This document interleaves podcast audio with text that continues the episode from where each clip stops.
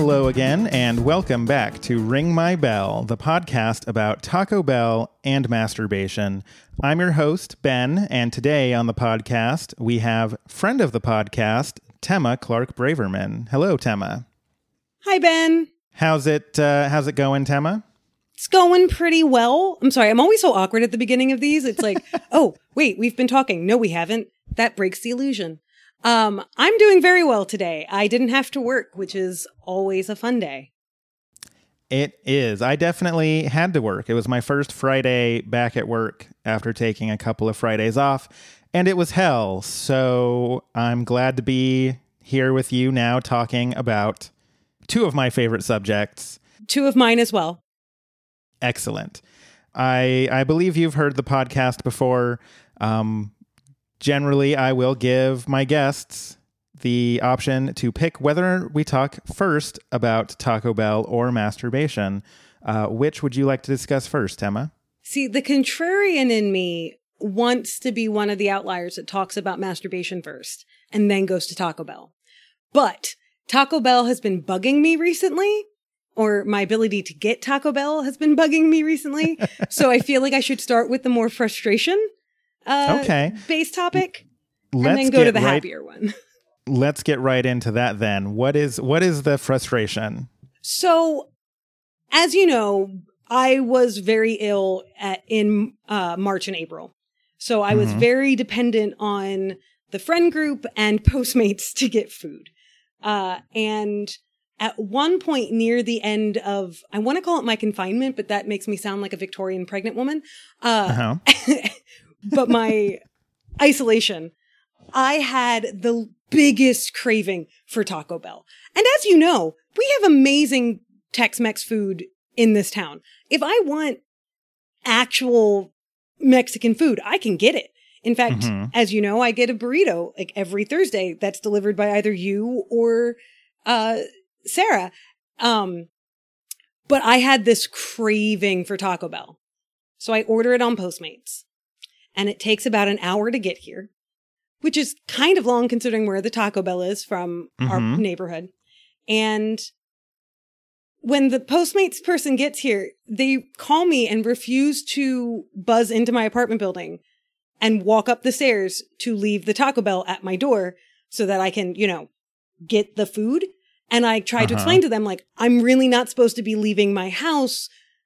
Like, I need you to come in. And they said, no, hung up on me. And then from the picture, it looks like they just threw the bag at the door to my apartment building and left. And I'm like, well, how do I? And I was actually debating texting you going like, hey, can you come pick my Taco Bell up off the stoop? But I'm like, that's ridiculous. And in my fever haze, I'm like, okay, I'll just like wrap my head mummy style, because it was before I had a mask. So I took my pashmina and like wrapped it around my head and like full on covered up and walked down to the front of my building, and it was gone. And I'm like, are you? It only took me like 10 minutes to get down here. So in one respect, I hope whoever took it needed the Taco Bell more than me. But in the other, I was really sick. It had been an hour and change since I decided what I'd wanted. And then Postmates almost refused to refund me because they're like, no, it was totally delivered. I'm like, no, it wasn't. It was delivered at a door, but not my door. And it was gone. So eventually I did get the refund and was able to find other food to eat that night. And it was fine. Earlier this week, I think it was like Sunday or Monday, I had another Taco Bell craving and ordered it from Postmates. And after about 20 minutes, after they said, your order has been accepted, I get your order has been canceled. What? And I'm like, are you, like, if it had done it, like, right in the beginning, like, 5 minutes after, okay. But it was, like, 20 minutes in, where you're like, ooh, I'm going to get food soon, this is going to be awesome. And I'm like, when you're craving Taco Bell, yes, nothing satisfies that craving but Taco Bell, as I learned when I lived in England. Because when we would get drunk, because I was in grad school, so, you know, grad school in general means you're drinking a lot. And then I was in England, where our university had a student union with a full bar that closed at 3 p.m. So like there was much a day drinking that went on. There was much night drinking that there was just drinking. It was just all libations all the time. And when you're drunk, all you want is Taco Bell and you're in England. And at the time, I think there was one Taco Bell in the entire country and it was in London, which was a good hour and a half away. That's a long way to go get Taco Bell. Yeah. Although not as long as that Postmates order, just throwing that out there. So, you know, Postmates guy, you could have gone to London and gotten Taco Bell in the same amount of time. Yeah, from Leicester.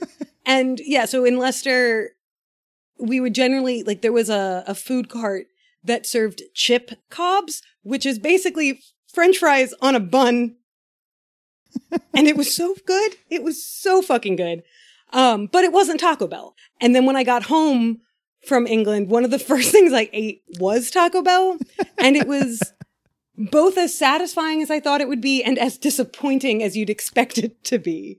Yep, that sounds about right. So I definitely want to get into what your go-to Taco Bell order is, but about this Postmates order, this first one, this is a double sad story for me because, like, I just imagine this lone bag of Taco Bell sitting there. And I've been to your apartment. I know what that front area of the apartment complex looks like. You've got to be going into that section, right? You're not going to see a bag of Taco Bell on the street. So I feel like somebody else in your apartment had to have been like, oh, hey, free Taco Bell. Yeah, which is the weird thing, because as you know, like generally people in my building are really nice and they're like, oh, someone's package is here. I'll bring it in. Or, oh, I see someone left something. Like, it's so hard with the Buy Nothing group. You have to like literally put a sign like, please leave this outside. Someone's coming to pick it up, because you'll leave something out on that porch area. And one of my very nice neighbors will be like, oh, someone might take this. I'll bring it in. But yeah. Right. But yeah, the allure of Taco Bell is just like you find some Taco Bell on the ground and you're like, I have no idea where this came from. I have no idea what it's doing here. I'm going to eat that Taco Bell, though, which is a choice. Yeah, especially because it's my Taco Bell order, which is not, as I've been listening to the podcast and asking around, apparently not a standard order. What is your standard Taco Bell order? So it's slightly changed over the years, but it's basic, like in quarantine, it has been a bit more standard just because I'm getting it from Postmates and I'm not driving to the Taco Bell and looking at the sign going, oh, there are so many options. And should I get a box? Maybe I should do a box. No, I don't need that much food, or maybe I am. But generally recently, my order has been a Mexican pizza, which they are the nastiest and most disgusting things in the world, but I will eat them like they are ambrosia. I love them so much. And then either a standard chicken quesadilla or one of those like cheaper shredded quesadillas that are on the Taco Bell dollar menu thing that's not actually a dollar. Or maybe it is a dollar and Postmates just jacks up the price. if you actually go to the location, the stuff on that menu is $1, so I think you're getting that Postmates upcharge on that, which would make sense because you know they do have to make money somehow. Not that I agree with it, but you know, that sounded horrible. But sometimes I know what you mean. Yeah, thank you. Sometimes I will add a nacho cheese Doritos taco because they are way too good to be just food. Like there's something in that, because when those came out, I'm like, this is stupid. It's not going to taste. Oh my God. Can I get 7 more of these? Like I don't understand. I don't even like nacho cheese Doritos that much. I'm more of a Cool Ranch gal, but those nacho cheese tacos though, they're so good. And or if I don't get a taco, either a crunchy taco or a chicken taco, I will get a gordita, I think they're called. They're the taco inside a taco with cheese everywhere. It's one of those ones that when I'm at Taco Bell, I literally stare at the menu going, wait, are you the soft taco or the hard taco inside a soft taco with the cheese, or are you the soft taco with the hard taco with it? Because there's like three things that fit that bill. And there's one that I really like, and there's two that I'm like, well, I guess you're fine. I'll remember next time that it's not you. And then you cut to me the next time, and no, I have not remembered. Yes, it is the Cheesy Gordita Crunch is the official name. I do definitely feel that same sort of panic when I'm sitting there at the drive-thru, despite the fact that I have, well, my orders have actually gotten very different now that I'm doing this podcast, because you got to mix it up. Well, yeah, I mean, I got to mix it up. I've got to become the expert on Taco Bell. But also guests show up and they're just like, "Oh yeah, I love this." And I'm like, "I've literally never had that. I need to try that." You know what's really good? The shredded chicken burrito. Yes. It shouldn't be good, but it is. Yes, it is. It is actually quite good. But yeah, so like I'll be at the before I was doing a podcast about Taco Bell, I'd be like, okay, I've got my standard, like one of two standard orders. I know exactly what I'm getting. And then I'd show up and I'm like, look at all this stuff. What am I going to do? Oh my God. I don't know what I'm going to get. And I'm like, Ben, you always know what you're going to get. You order the same two things every time, and that's fine. So I definitely understand that. Yeah, and I used to have a much more standard order until my freshman year of college. I went to a micro college my freshman year. So I was in Wells College in Aurora, New York, which is about 20 miles north of Ithaca, where Cornell is. And pretty much the only thing to do in the nearest like actual town in near Aurora was go to Taco Bell and Walmart. And since I had the car, I would drive through Taco Bell often with my friends. And my one friend didn't have a standard order, as he said, "I'm from Connecticut. We don't have these there." And I pointed out he was from the very, very, very rich part of Connecticut. And that's why he had never been to Taco Bell. So he would literally just be like, "Can I get one of these and one of these?" And he would just go down the list, and $20 later, he would be done. And I'm like, how does one spend $20 in one go?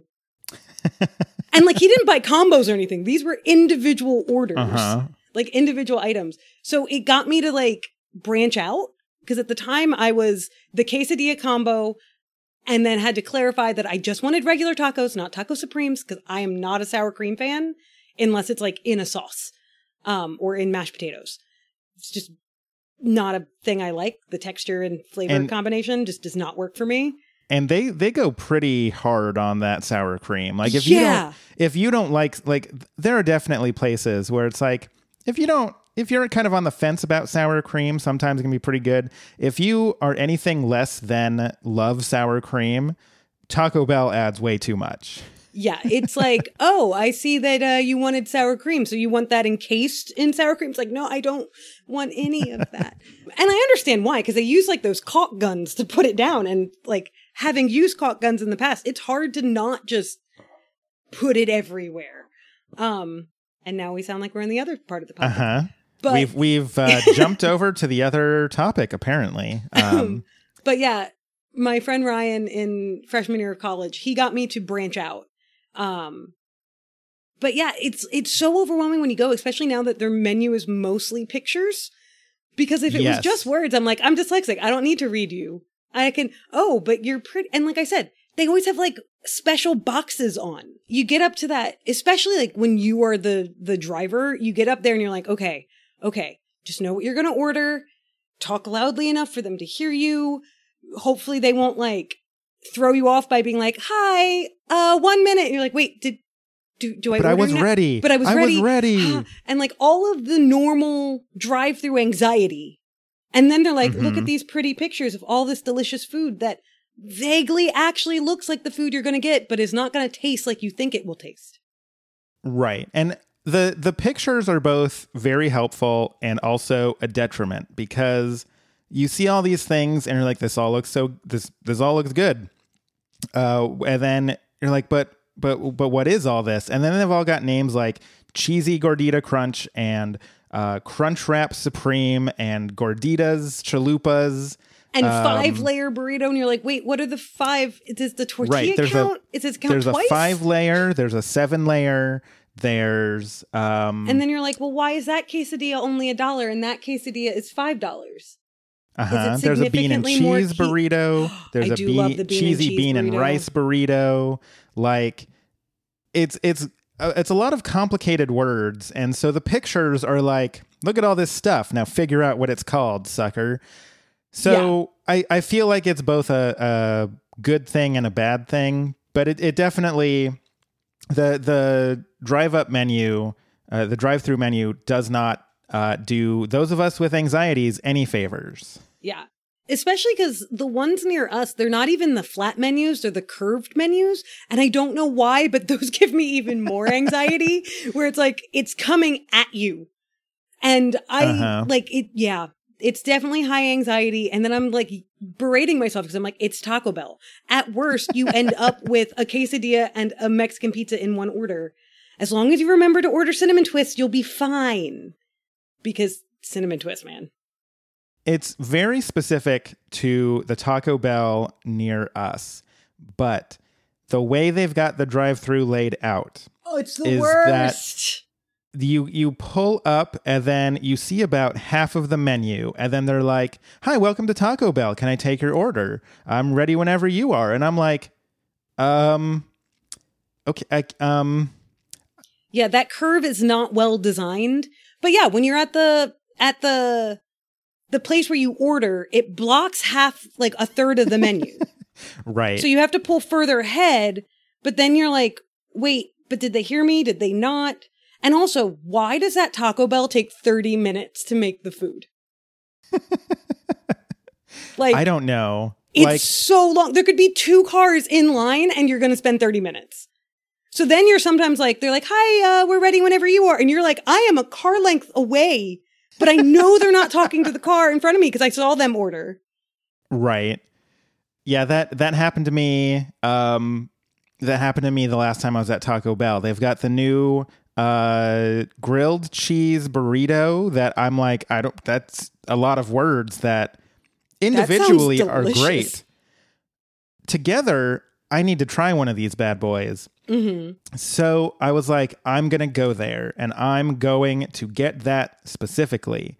But then they, I pulled up and, you know, just like you said, you know, you only see about half of the menu. They start talking to you like way before you're up against that menu.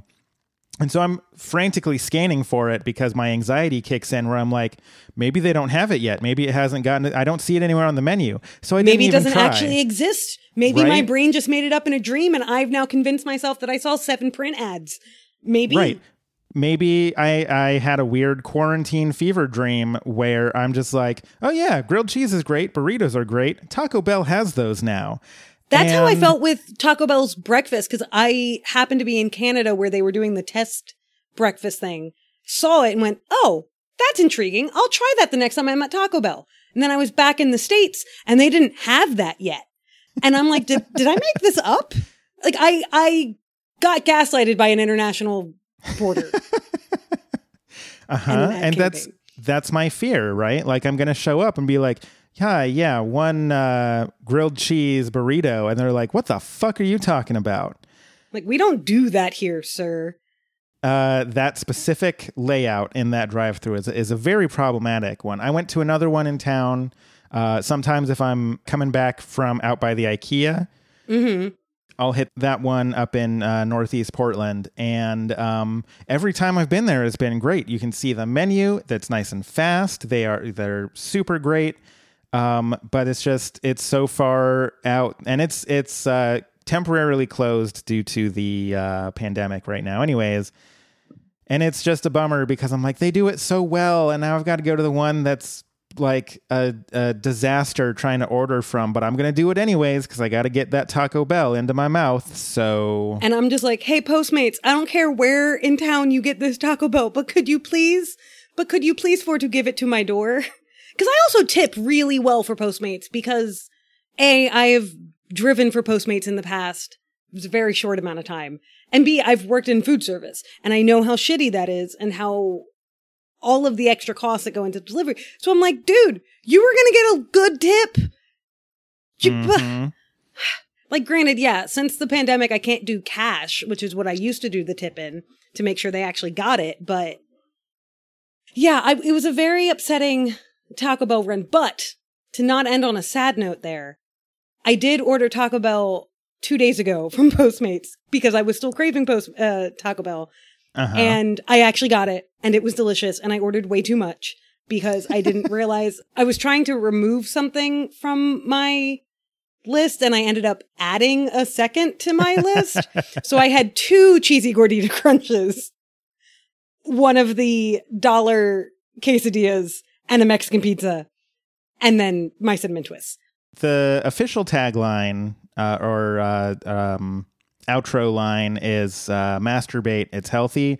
But mm-hmm. sort of the unofficial one is the right amount of Taco Bell is too much Taco Bell. That is true. So, you know, you got a little bit too much Taco Bell, still pretty great. So. Yeah, because you can't put Taco Bell in the refrigerator and eat it the next day.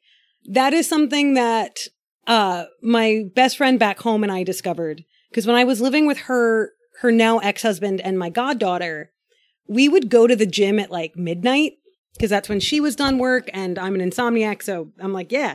And we were gym buddies and we'd go to the Planet Fitness and we'd work out for an hour or so. And then we'd leave and be like, so we just like worked out. So we deserve a treat, right? Yeah, totally. This is also the same Taco Bell where I'm 90% sure an employee stole an N64 from me. Because you remember when they had that N64 POG thing? It was like I don't actually. Sometime in the 90s when the N64 was coming out, Nintendo and Taco Bell did a promotion together.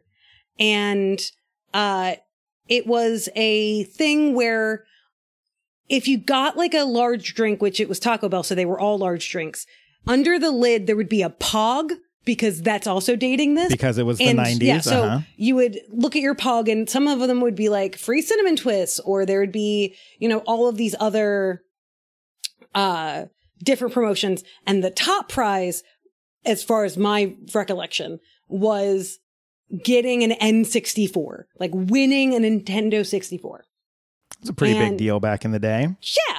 Especially because, like, we had an NES that my Zeta got for us, and my parents would totally not have bought us video games. Like, that was just not their thing.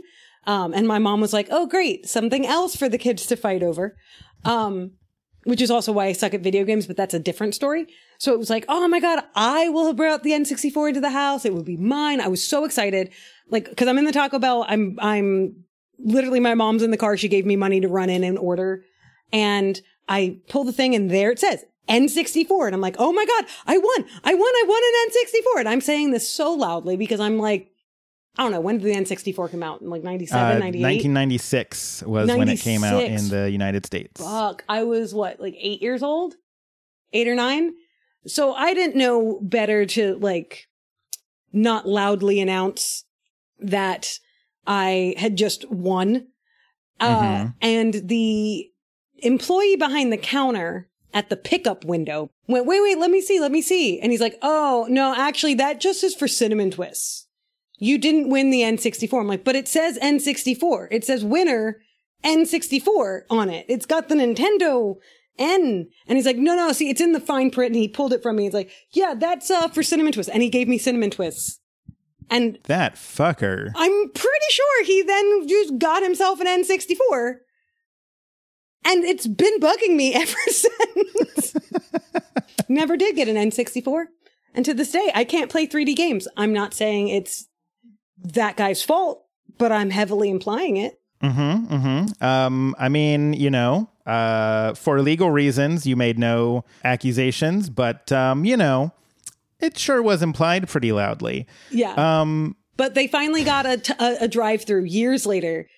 And Ash and I would go through and we had just worked out. So we're just like, yeah. And, throw in a couple soft tacos too. Yeah, maybe a hard taco. And we would we'd come home and have like a feast of Taco Bell. So yeah, you can't reheat that the next day. We tried. I mean, you can, it's just not worth it. So you're right. The right amount of Taco Bell is too much Taco Bell. Because the alternatives are you didn't get enough and you want more, or you put it in the fridge and have really sad leftovers. Like, no, you eat that extra little bit, call it good. Yeah, it's not like it's going to stay around much longer. I mean, granted, Taco Bell's quality has gone up, which I'm sure corporate sees as a good thing. However, Taco Bell was always meant to be rented. And now that their meat quality is, human consumption level, it's a little upsetting. That's like, whoa, wait, Taco Bell, I just ate a lot of you. Why are you still here? On that note, sorry. It's a weird note to end the Taco Bell on. Taco Bell is great. That's what. Yes. Next time I go to Taco Bell, I'll let you know. I can try to get some of those grilled cheese burritos because I really want to try that. Yeah. And then I can drop off a grilled cheese burrito for you, as long as the menu says it has it, because I'm not going to order it if it doesn't say it on the menu. Because if it's not there, it's too much anxiety to be like, hey, do you have this thing that I might have? Because I'm wondering if it's doing what I wanted the quesarito to do, where it's just like the cheesy outside and then the burrito yummy inside, where the quesarito went, I'm actually going to be hot fire on the outside because we're just going to put all the hot sauce on the outside and then the burrito on the inside. Yeah, I mean, I think they have it because when I was driving up, I saw it on the menu in the actual store. I just think they hadn't updated their drive-through because it was like the weekend that it came out. So we'll see. Yeah, I look forward to hearing this. Though I do want you to ask me what my favorite Taco Bell hot sauce is, because I think everyone needs to hear how much of a weakling I am. So before we move on to the next topic, the other question that I ask about Taco Bell is, what is your go-to hot sauce? And as no surprise to you, Ben, because you've eaten my food and you also have seen me with hot sauce, none. In fact, the hot sauce that they put in the chicken quesadilla is too spicy for me. I need that taco chaser. Because I am a weakling. When I've been listening to the podcast and people are like, oh yeah, Diablo, or, sometimes like maybe I'll go down to hot, and I'm just like, I don't even do mild. There's a green sauce. Like, they always throw so many in the bag. And I'm like, I'm never going to use these. I am a weakling, but Taco Bell is just fine without hot sauce. Perfect. So I think now's a good time as any to switch over to the other topic at hand, which is, of course, masturbation. So when it comes time to masturbate, what is your general go-to for that? So there are two. For me, it's a twofold thing. There is, what material do I go to get myself in the right mind space? And then there is the, what other things do I use to help continue that mind space? So the two main things I want to talk about are the Rachel V night and a specific kind of fanfic. Like, I know fan fiction has been discussed on the podcast, but there's niche. I got quite an education from Lindsay a couple of episodes ago. So, and it was glorious to hear. But I have a very niche area of fanfic in the fandom world that I primarily hole up in. But I want to start with what our friend group. So Ben and I are friends outside of the podcasting world, if you haven't guessed. And our friend group, what I think was the night that we truly gelled as a friend group, like truly became the unit that we were, I like to refer to as the Rachel V night. So Ben was moving across town and, I just moved into the city, which was, I think, partially what helped us all sort of gel. It's like, I'm here now. I'm not a weird suburbanite anymore. So, and we were doing the, help your friend move, and then he pays for first round and pizza. And there is a pizza joint, like, we went there mostly for the people, and also because you could buy a 32 ounce mason jar full of alcohol for like, I don't know, $8. And because we were in there so often, we got the homie discount, I believe it was called. So we did it for $4. And it was basically for the drink, I would get straight gin with like maybe a little bit of simple syrup. We moved Ben in and we finished moving him in about 4 o'clock in the afternoon. We go, we get our pizza, we get our first rounds. And we're like, all right, this is fun. It's only like 5 o'clock now. Let's have some more drink. And we continued sitting there, getting more drinks until later, much later in the evening. And I don't know if we had started. I'm pretty sure it's your thing, right? Like you brought in the AMAs.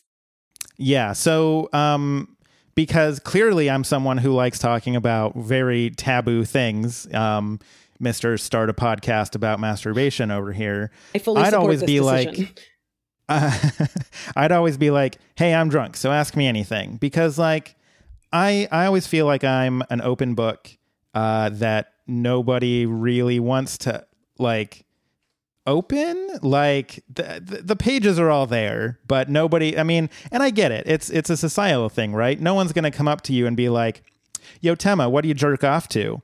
Like, you know, need the, oh, well, we're drunk, I'm drunk, he's drunk. Yeah, then we can talk about it. Right. Type social. I really don't want to use the word lubrication here, and yet it works so well. So Ben announced AMA to the table, and then I think all of us eventually also announced AMA to the table. And at some point, we got on the topic of sex toys. We're all talking about sex toys. We're talking about when we first bought them, you know, which ones have we used? Literally, I'm getting recommendations from across the table. And you might be wondering, why is this called the Rachel V night? Is there someone in your friend group named Rachel V? So literally, Ben is describing, I want to say he said the word fleshlight. And then someone walked over to our table. Oh, go ahead. I was specifically talking about mine because somebody in our in the friends group was joking about, like, you know, moving my sex toys, and I was like, oh well, I won't announce which one it was on the podcast, but one of our friends group definitely was holding the box with my fleshlight in it. So as Ben is saying the word fleshlight, someone walks over to our table, looks at me, and goes, Tema? I have a very unique name. This was not a person, you know, asking if I'm a different Tema. And I look up in my drunken haze, and there's a girl I went to high school with over 3,000 miles away. And I drunkenly go, Rachel, and then her full last name, and proceeded, again, it, from my recollection, it was fleshlight, Tema? Rachel V? In that quick succession. And then I apparently spoke to Rachel for like 20 minutes, drunkenly being like, why the hell are you in Portland? I have had moments where I thought that I hallucinated a person from high school showing up in my local, you know, 10 years later. 3,000 miles away, but I actually did stalk her on Facebook to be like, was she in this area? And according to some pictures, I saw a Multnomah Falls picture around the right time. So I'm like, nope, that actually happened. But anyway, that night, which was crazy, I mean, I started speaking with an Irish accent at one point. You did. Yes, I remember that. And I should also point out, I am a cheap drunk. I am a lightweight. I was drunk one in, I'm probably was like 2.5, 3 by the end of the night of these giant mason jars full of alcohol. So I know when I'm drunk, I drunk text. And I don't have, you know, many people in my past to be like, hey, I'm drunk. But I do have a good number of friend groups that I'm in group chats with that are like, oh God, Tema, who's in a different time zone than us, is awake and drunk. So I passed my phone to someone in our friend group and be like, don't give this back to me. I should not be texting anyone tonight. And that worked fine while we were in the pizza joint. And they literally walked me, not just to my apartment, but tucked me into bed and locked the door behind them. And that's what I basically remember from that evening. Now, 2 days later, I get an email saying that my package has been shipped. And I'm like, package? I don't really buy things online. What is this? What did I? And I look at what the package is. And apparently, somewhere between getting tucked into bed and waking up the next morning, I pulled out my phone and decided to look up one of the sex toys that was recommended by someone in our friend group, and then ordered it because the company used PayPal. So I didn't have to get up and get my wallet. The thing that I love about this sex toy specifically is that it now lives in infamy within our friends group. Yes. Because you told the women in our friends group, and then, of course, one of them told their husband. And so I was the only one left out. And I felt so horrible about that. And I was so mad at my one married friend.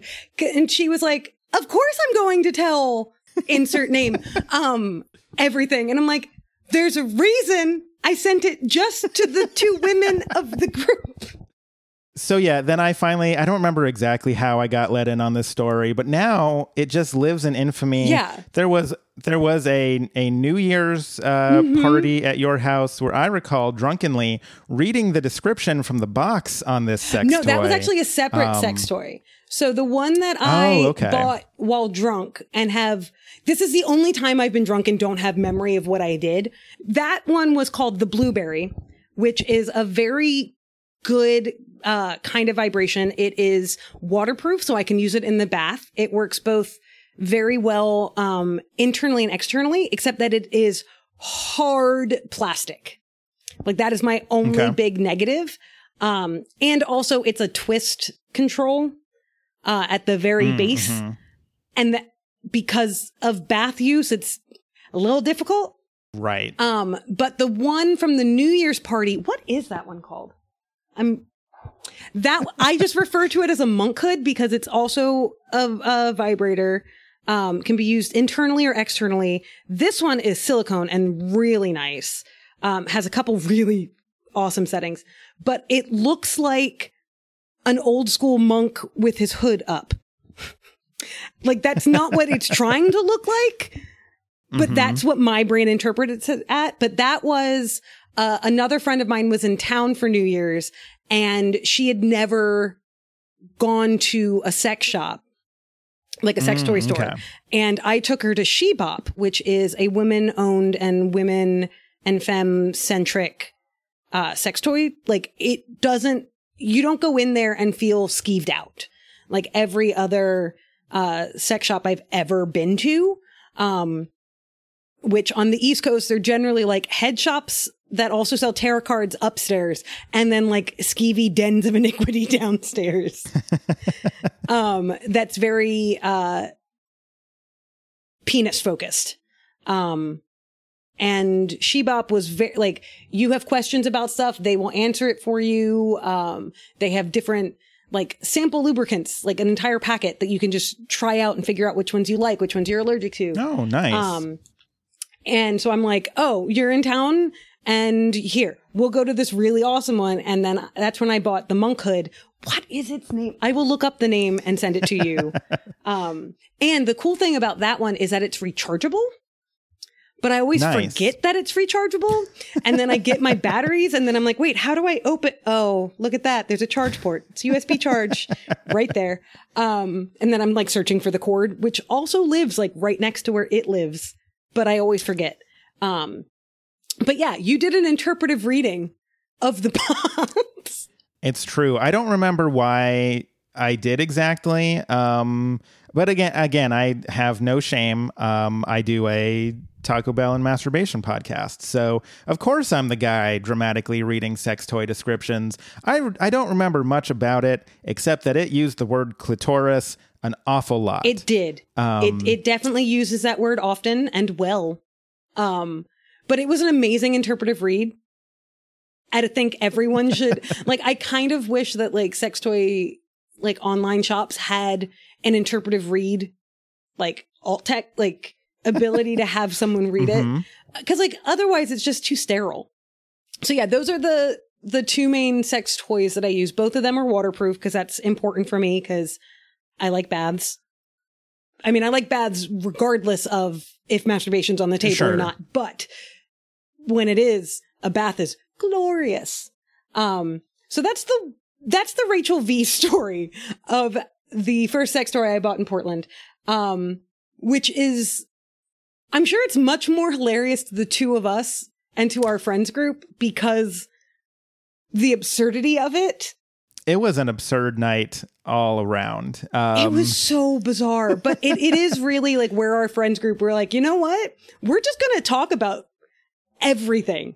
It's like, I feel comfortable to discuss like our bowel movements. Be like, how are you guys doing? Has quarantine been affecting you there? Cool. Okay. No, you should try this fiber instead. Like, I don't have a problem like bringing up what would normally be taboo subjects with our friend group because you had us AMA that night and it was glorious. And I helped. Yeah. But the second thing, like I said, I wanted to talk about was the specific niche of fandom that I live in. And I should point out that for me, the physical aspect of masturbation it's not even secondary. It's really like the last thing on my list. Okay. For me, it's mostly a mental exercise. And that's probably because of a lot of medical issues that I have in my area, if you will, okay. Without getting too detailed. Most genital stimulation for me is not the most comfortable, and in some cases can be extremely painful. Okay. So, and it's gotten much better, but especially in my early like preteen and teen years, when like you explore your body. It was just pain. Like there was, mm-hmm. I didn't understand how people enjoyed it. But I would read a lot of fanfic, and be like, okay, well, clearly I'm missing something because this sounds awesome. Right. This sounds amazing. So like my brain was primed for it, but my body was like, yeah, we're kind of, we would be recalled if we were made in a factory. We are not up to spec. So fan fiction was really where most people would be doing a physical exploration. Fanfic was how I got my mental exploration. And okay. over the years, I've narrowed down, you know, sometimes there's specific fandoms I want to read and specific pairings where I'm like, these two beautiful boys made me cry when I watched them on screen and I want to read them being happy and lovely together in my fanfic. And that's fine.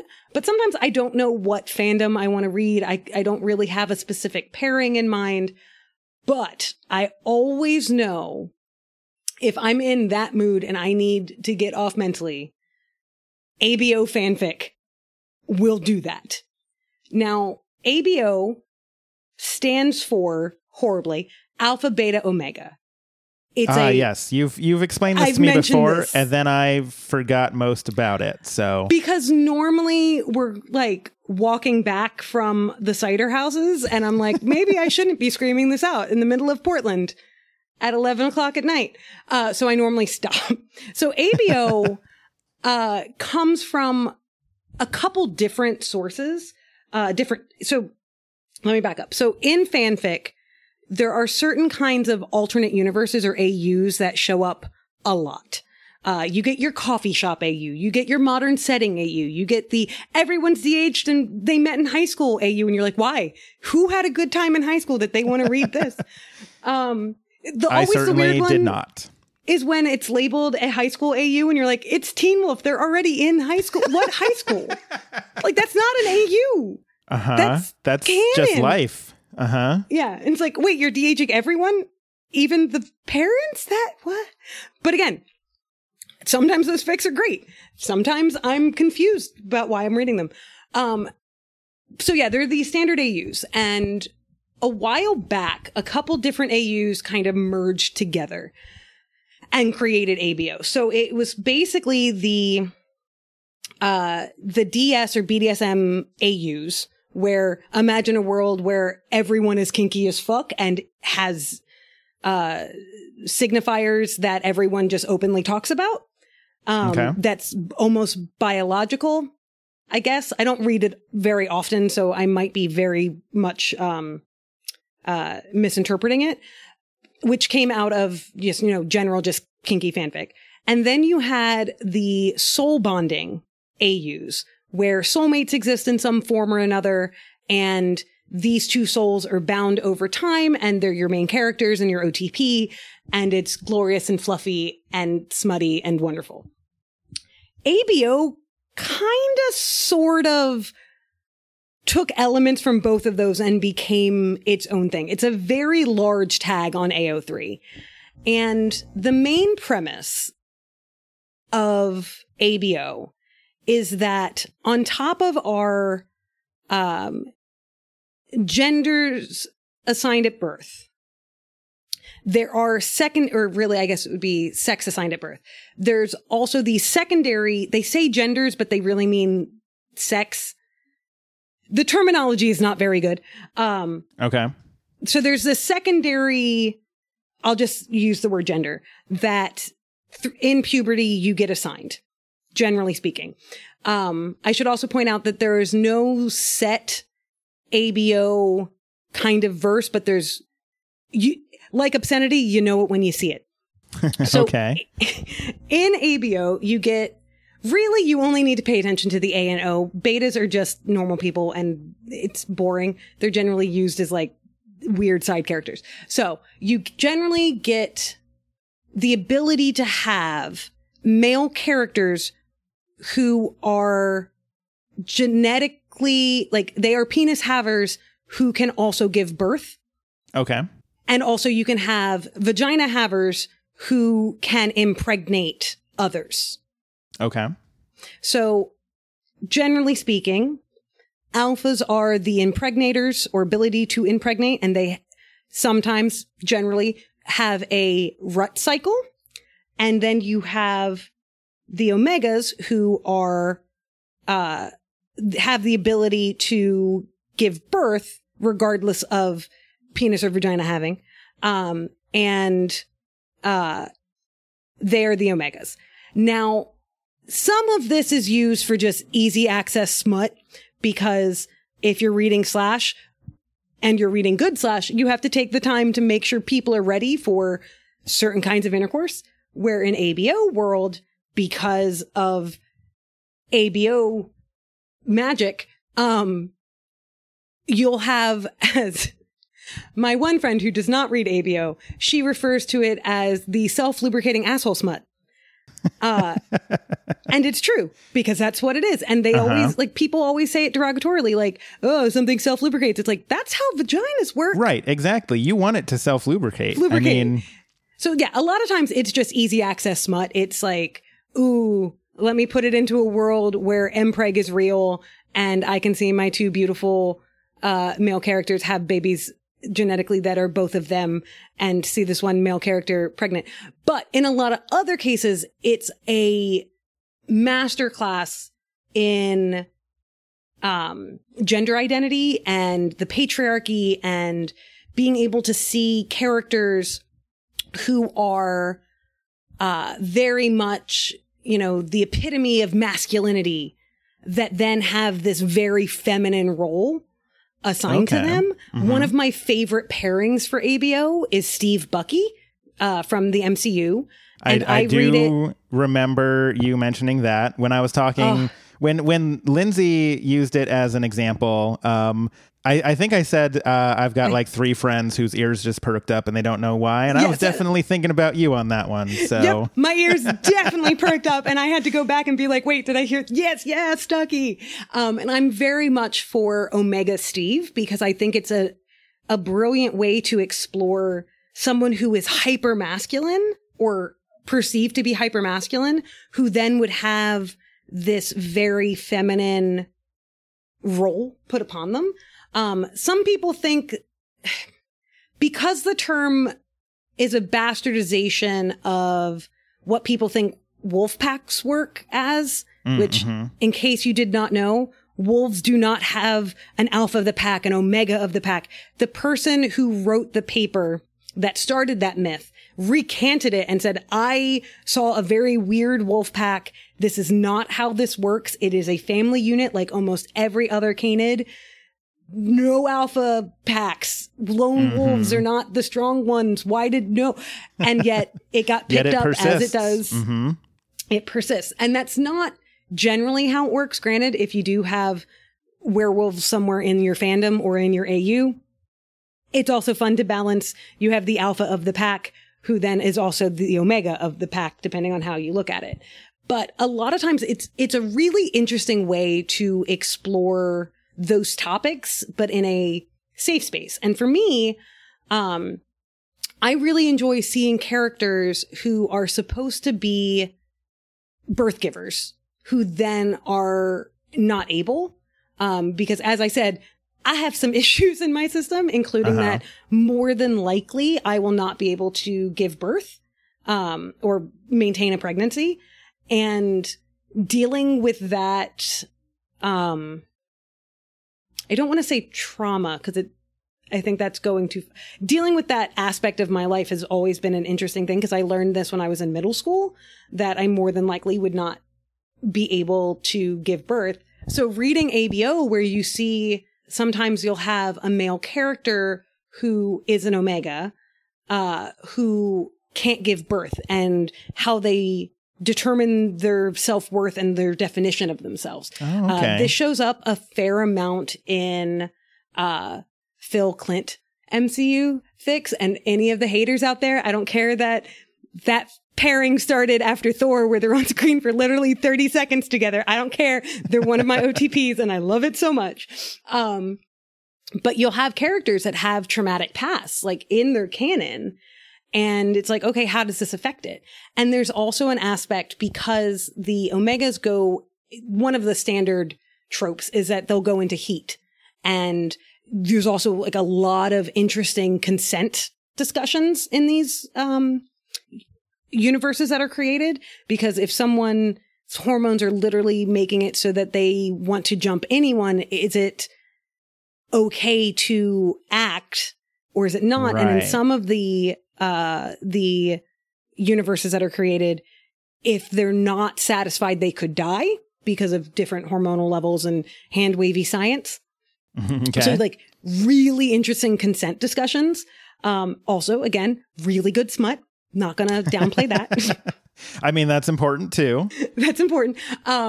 So as a person who's trying to navigate through if she's on the ace spectrum, and if so, where, it's really interesting to see characters that in some cases don't have much of a sexual urge outside of specific events. So you get a lot of really awesome, though not named, demisexual discussion.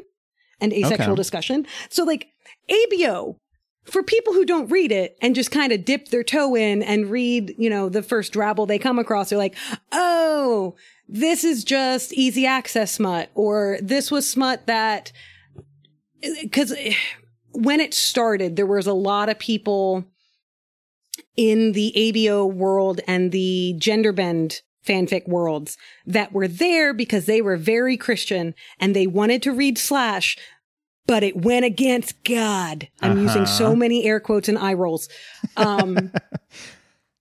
So if you then make it so that, oh, well, actually one of my characters is female or meets a female definition in their brain, then it was okay. That was really where it, like, there were only a handful really in the beginning, but that was back on the LiveJournal days. And like, there was also a lot of really bad IKEA fic at the time, which as far as I know, and I'm not going to look it up because there is no actual fic about IKEA furniture, though I'm sure there is. IKEA fic is the term used for like the 12-year-olds writing and they don't really understand how sex works. So it's very much a tab A goes into slot B, like, very mechanical, very, so like there was some of that, but I'm also like, I'm glad fanfic was there to help those people work through their shit. But most of the time Like, because a lot of, some people distinguish it as like there's ABO, which is the easy access smut, and then there's Omegaverse, which is where you get like the gender discussion and the patriarchy discussion and all of that gloriousness. So it's a very queer space. It's a very flexible. And for me, it just ticks all of the boxes. Highly recommend it. And literally, I could open up my phone right now and I probably have like 30 tabs open. That's most of them are just ABO. Though I also right now have a lot of Song of Achilles fic open because I just finished that last night and I'm in pain and I need comfort fic because, oh, it was so good. Highly recommend that book to anyone. Yeah. So ABO fic is really where I go. And if I'm reading like a very detailed and well-written ABO, that's when I might reach for the Blueberry or the Monkhood.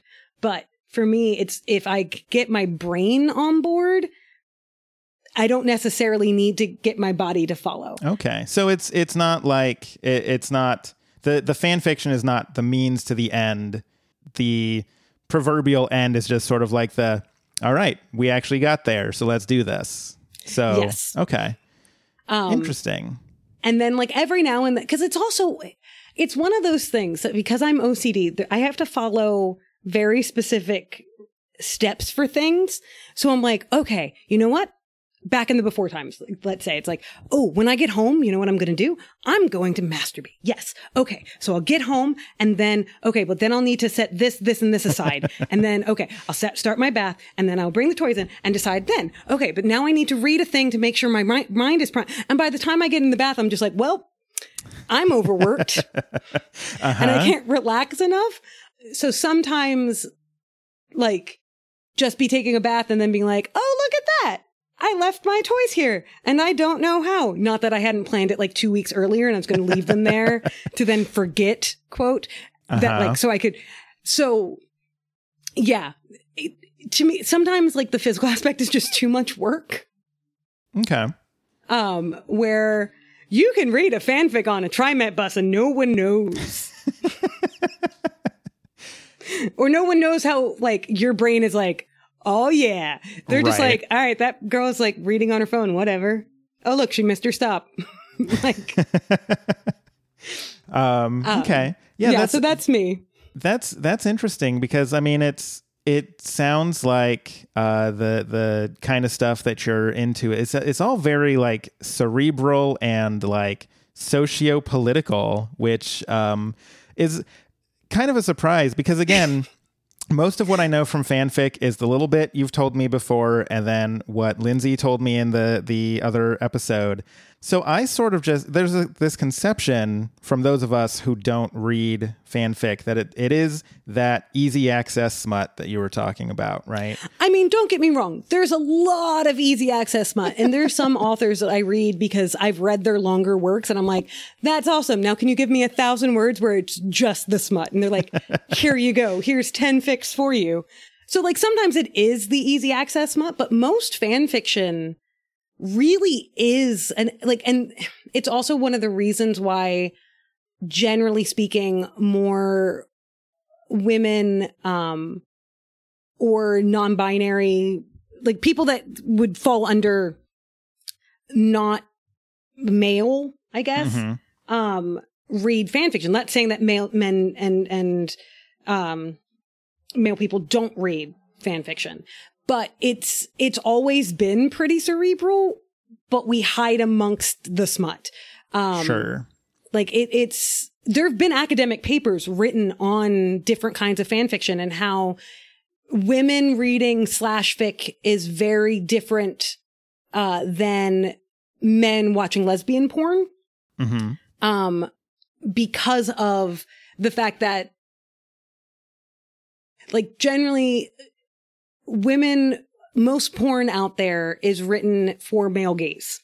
Absolutely, yes. And, like, there are some porn that is written for and made for female gaze, but generally speaking, it's not. Where slash fic, generally speaking, it's not necessarily female gaze, but it's not male gaze either. It's very much a oh, look, we're not subjugating women in this fic. So for me, it was one of the first times that I could see that kind of enjoyment where I didn't have to then go, wait, but my body doesn't feel that. How does that work? Or see someone in a receiving position that we're on equal footing socially. I should also point out that I grew up, while technically in the North, very close to the South, and in a very Christian community. I'm not Christian. Jews are generally pretty sex positive, but there weren't many of us. Mm-hmm. So it wasn't just a, you have to accept this thing. It was a, oh, look, there are different ways to give pleasure. I didn't have to, worry about, how this would affect if I was in that position. It was just like, oh, these are two really pretty guys and their stories are so sad and glorious and wonderful together. And oh, look, they look beautiful naked and in bed.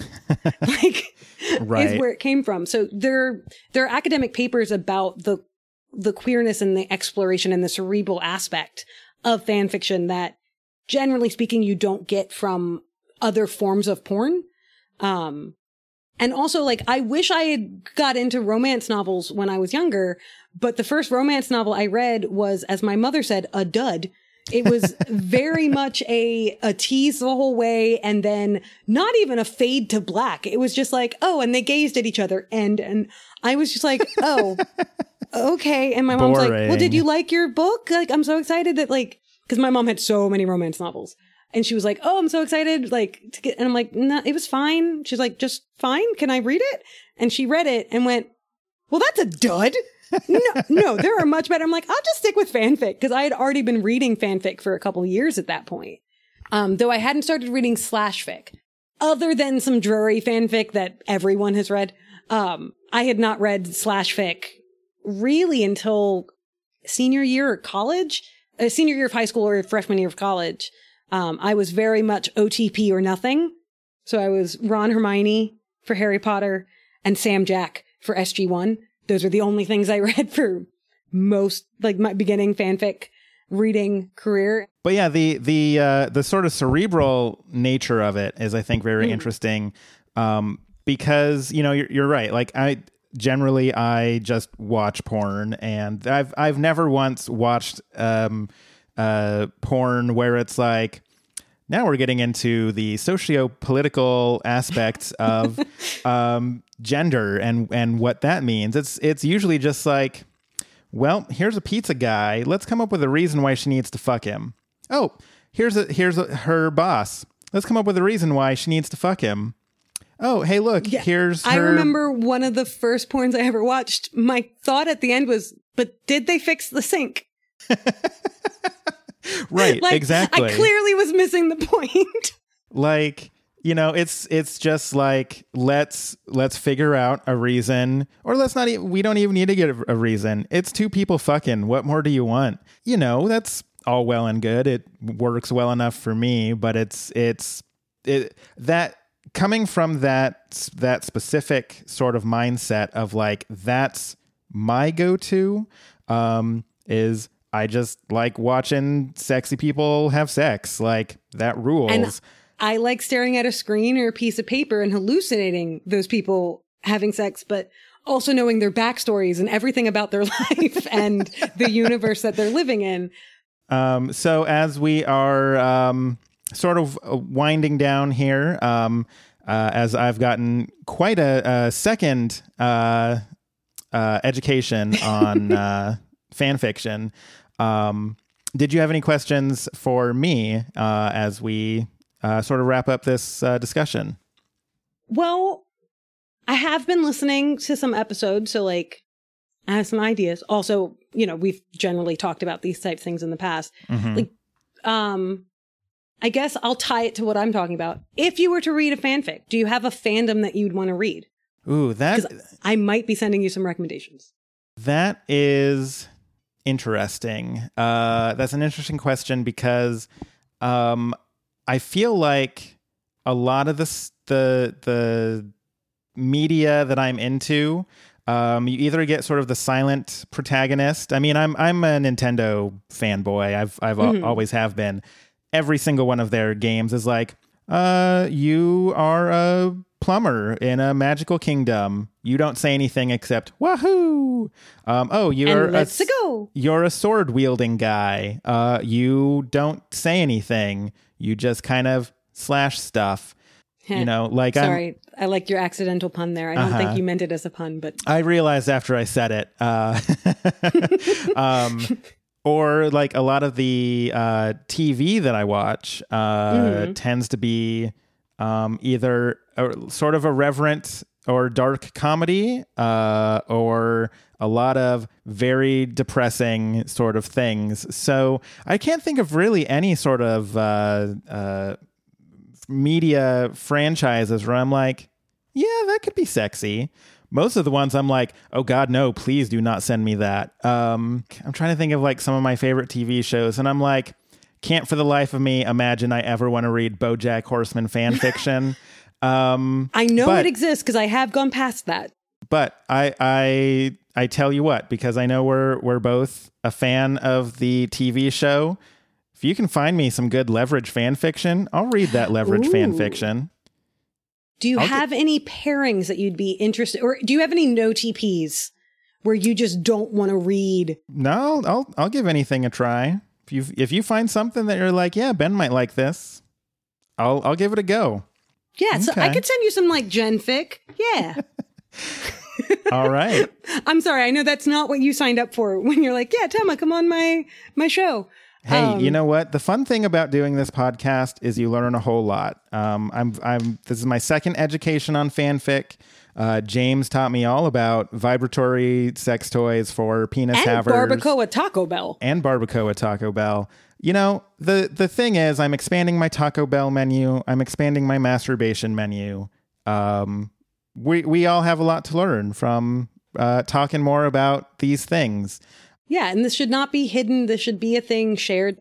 It's an amazing community. And if anyone needs fanfic recommendations or afraid to jump in, please hit me up because I love fanfiction and I think everyone should explore it.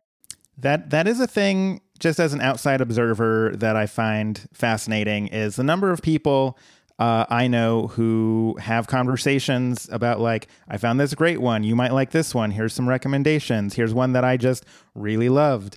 Not really a thing. I mean, I have known some people who, you know, have their porn stars that they like and they'll talk about it. But like, I don't go around being like, oh, hey, I watched this really great porn the other day. You might like it. You should check it out. It's like, Not really talked about. I mean, and also sometimes like you can hide around like, oh, it's writing, it's art. Right. It's like, it's smut though. It's like, yes, but it's written. So it's erotica. It's like, it's smut. It's easy access smut. On that note, if people want to find out more about you, if they want to hit you up for fanfic recommendations, and if you've got anything else you want to plug, where can they find out more about you? So I'm pretty easy to find on most social medias because I have a very unique name. I am like Emma with a T on Twitter. I am TCBCrochet on Instagram. And I also, if you're looking for anything crocheted, TCBCrochet.com. I do commissions as well as what you see there on the shop. And, I have a YouTube channel with only one video as of yet, in case my computer issues have been wonderfully edited out by Ben. I have computer issues that have made making the follow-up videos bit difficult, but I'm working on that. But yeah, you can find me on most social media platforms. I'm probably the only Tema you'll find. So yeah, if you're looking for fanfic recs, hit me up. I'm SGC Girl 52 on AO3 on Archive of Our Own, which if you're diving into fan fiction, I recommend going through AO3. It is truly an archive of our own. It's not going to be pulled off the internet. It is, it's archiveofourown.org. Highly recommend. Use the tags. They are amazing. Yeah, thanks again for coming on the show and talking about Taco Bell and masturbation. Two of my favorite topics. Two of mine as well. If you want to find out more about this show, I am on Twitter at Ring My Bell Pod, and you can find out a little bit more about the show, share it with friends, and support me by buying a coffee for me, all at ringmybell.sexandlasers.com. Thanks again for even more deep dives into fan fiction. It was quite informative. I honestly, like, my mind has been blown. So sorry if I went a bit deep there. I will talk about fan fiction from the moment I wake up until the moment I go to sleep, if someone gives me the platform to do it. Well, I learned a lot, and I'm sure a lot of people listening also did. So anyways, that will do it for us this week. Join us next time when yet again, I'm talking with another guest about what they get at the drive-thru and what they like in the bedroom. And until next time, remember, masturbate. It's healthy.